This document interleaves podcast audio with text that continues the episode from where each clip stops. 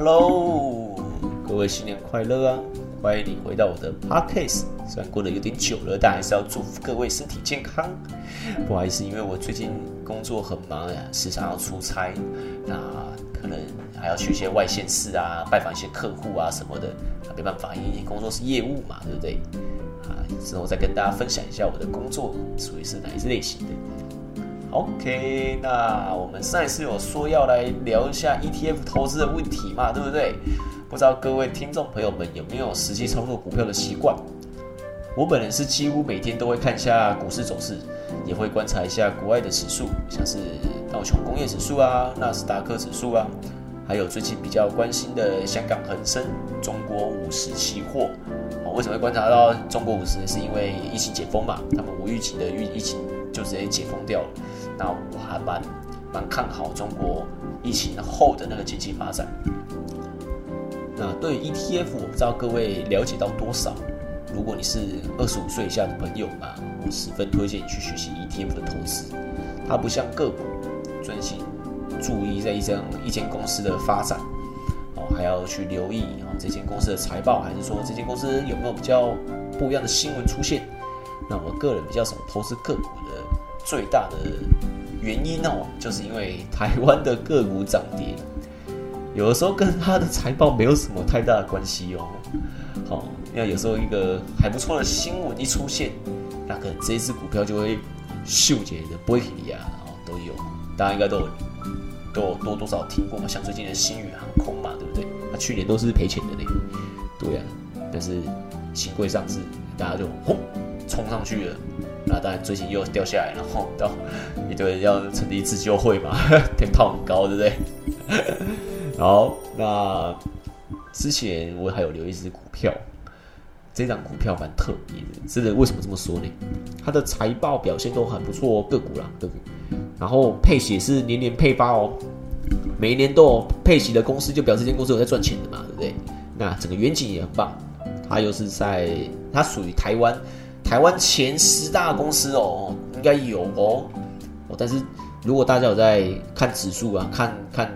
看我们加权指数好了，给留意一下。去年的十一月，几乎所有的股票都开始在在疯涨的时候，只有这一档股票没有动静哦，真的是没动静哦。哦，就是我们的红海，好，郭董，还好我没有买。OK，回来一下，所以 ETF 到底是什么？啊，用一个一句话很简单的告诉各位哦，ETF 你把它想象成篮子。篮子里面会放很多颗鸡蛋，每一颗鸡蛋就代表一档股票，所以 ETF 就是拿着篮子买一大堆的股票。我们买 ETF 不像是在买股票，而是在买某一种指数。我们不太需要担心风险有没有确实的分散掉，但是要特别注意这档 ETF 有没有成长性，好，它的未来远景又是什么？那我们买 ETF 开始前呢，我希望各位能够先知道我买这档 ETF 的原因是什么。ETF 的投资会放比较远一点点，有可能是三年，有可能是五年。那你买进它的时候，你觉得五年后的世界会是如何？好，这是第一步，你要理清你自己买这档股票的原因是什么，一定要这这很重要哦，这非常的重要哦。我们要先理清，而不是盲目的去跟随着别人买什么就跟着买什么哦。好，再来第二步，我希望各位听众朋友们可以。决定要买的这张 ETF，你打开它一下，打开它会有一个权重比例。我刚刚有说过吧，ETF 就像是拿一个篮子买一大堆鸡蛋，那鸡蛋也是有分大小颗的哦，每一颗鸡蛋占这个篮子有多少百分比？好，这我们都要去留意一下，会不会因为这一颗比较大颗的鸡蛋影响到整个 ETF 的走势？这都是有可能的哦，大家要特别注意一下。那例如零零八九三好了。我们拿这个来当例子，因为这支是我有在观察的 ETF，所以可以讲给大家听。那这档 ETF 的名称是国泰电动车，一样打开它的权重比例来看一下，它第一名占比第一名是特斯拉，有百分之十四，再来 AMD 百分之十三，最后是我们只讲前三名，第三名的话是辉达，哦，NVIDIA 占比百分之十一。那我们有看到占比最高的第一名就是特斯拉，我们可以翻看一下它的历年走势图哦。OK，如果有在用电脑，还是说你有空的时候去留意一下这只股票，翻看一下它的历年走势，可以看得出来，它是一路在下挫的哦，在在下跌重挫哦，是很严重的那一种。那所以这档 ETF 呢，就会跟着它的下跌而影响到。但因为我们是买 ETF，不是在买个股嘛，对不对？那我们可以再来看看第三名的辉达，它是有起有落的。在去年十一月的的时候啊，大家在上涨的时候，它也有跟着上涨不少，所以这张股票的指数就会很明显的被分散掉了。如果你是单买特斯拉，我相信各位朋友应该会吐血啊，可能会撑不住就就就脱手了。那因为买 ETF 嘛，我们有被分散掉了。辉达有涨，特斯拉跌，还是说特斯拉涨，辉达跌？好，这就是互相互补互补的影响嘛，对不对？但是我们如果是单买特斯拉的话，我们就不说了，你们可以自己去看一下它的它的下跌的那个状况，真的会很辛苦哦。OK，那这也是我很推荐新手朋友们投资投资理财后，可以先从 ETF 下手。那我一样用零零八九三，好跟大家分享一下。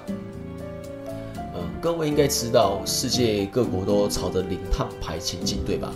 就是已经决定说，未来我们可能会禁售燃油汽车啊，还是说开始禁止去研发研发柴油引擎啊？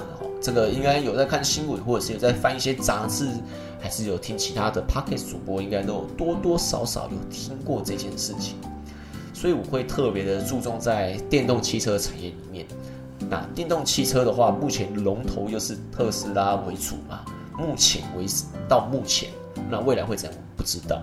虽然马克思最近因为推特收购案搞得搞得也是蛮辛苦一点点的，但是哈，我觉得他作为执行长，还是相信他能够带领整个产业往更高更远的地方发展。好像是已经有出现的电动皮卡。还是说类似电动无人车啊，还是电动无人飞机啊，还是跟再生能源有关的风力啊、水力啊、太阳能光电啊？我讲个题外话，全美国最大的太阳能发电公司的执行长就是伊隆马克思，对，所以他其实是很很关心这一块再生能源啊这一块市场的。那我们在投资上啊，要学会抽丝剥茧，我们还要懂得举一反三。哦，刚才我有说特斯拉电动汽车嘛，那我们可以再往更源头一点去思考一下，电动车的核心零组件有什么？你现在脑子应该有想到很多嘛，包括什么方向盘啊、发动机啊，还是说什么车子的各个部位什么的。好，我们不要想到那么复杂，我们就想一个最简单的电池。那电池这个东西呢，它跟稀有金属又有关系。那我们可以再从这个角度去查询一下有没有相对应的公司。那我们既然都觉得电动车是未来的明星产业，那也是各国政府绝对会去执行的零碳排政策，所以我更会想去投资这一块。它的源头像是零零九零二电池储能 ETF，这个蛮有趣的，大家可以去研究一下这一档 ETF。和刚刚聊的一样，我们先摊开它的成分股来看一下，占比。将近快要十一趴的三星电管，还有一个是占比十点一六的宁德时代。好，以上这两个都是制作电池的公司。那其中我有比较注意到一间成分股的公司是，哎，这个字应该是念干吧？呃，应该是赣锋锂业吗？这个 对，应该是好，反正就是。它的这个锂是金属那个锂锂锂矿石那个锂，OK，好。如果你们在翻的时候，你们可以看一下这一档成分股只有占整体的百分之三而已。但是你们不要小小看这个百分之三哦，它可是中国最大的锂矿商。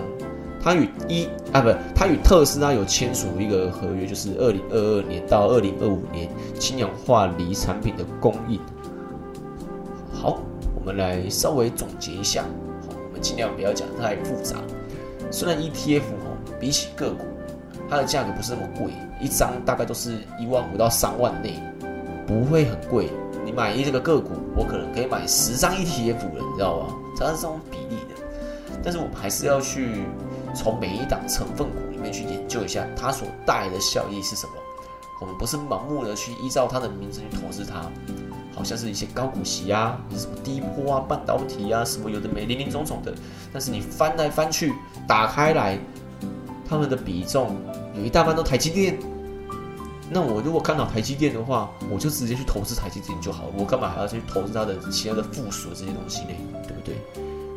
好，那反正买来就记得要研究一下啊，不，更正一下，应该是你要先研究完再去把它买下来。那买股票的话，我们大家都会哦，卖股票又是一件另外一件事情的。那决意来分享一下我自己卖股票的时机哦，其实蛮简单的，就是当我今天。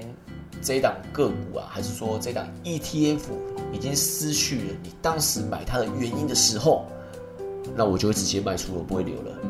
比方说，我刚刚一直看从我刚刚的对话里面，我就蛮喜欢电动车这个市场嘛，对不对？电动车它是靠电池去驱动它嘛，对不对？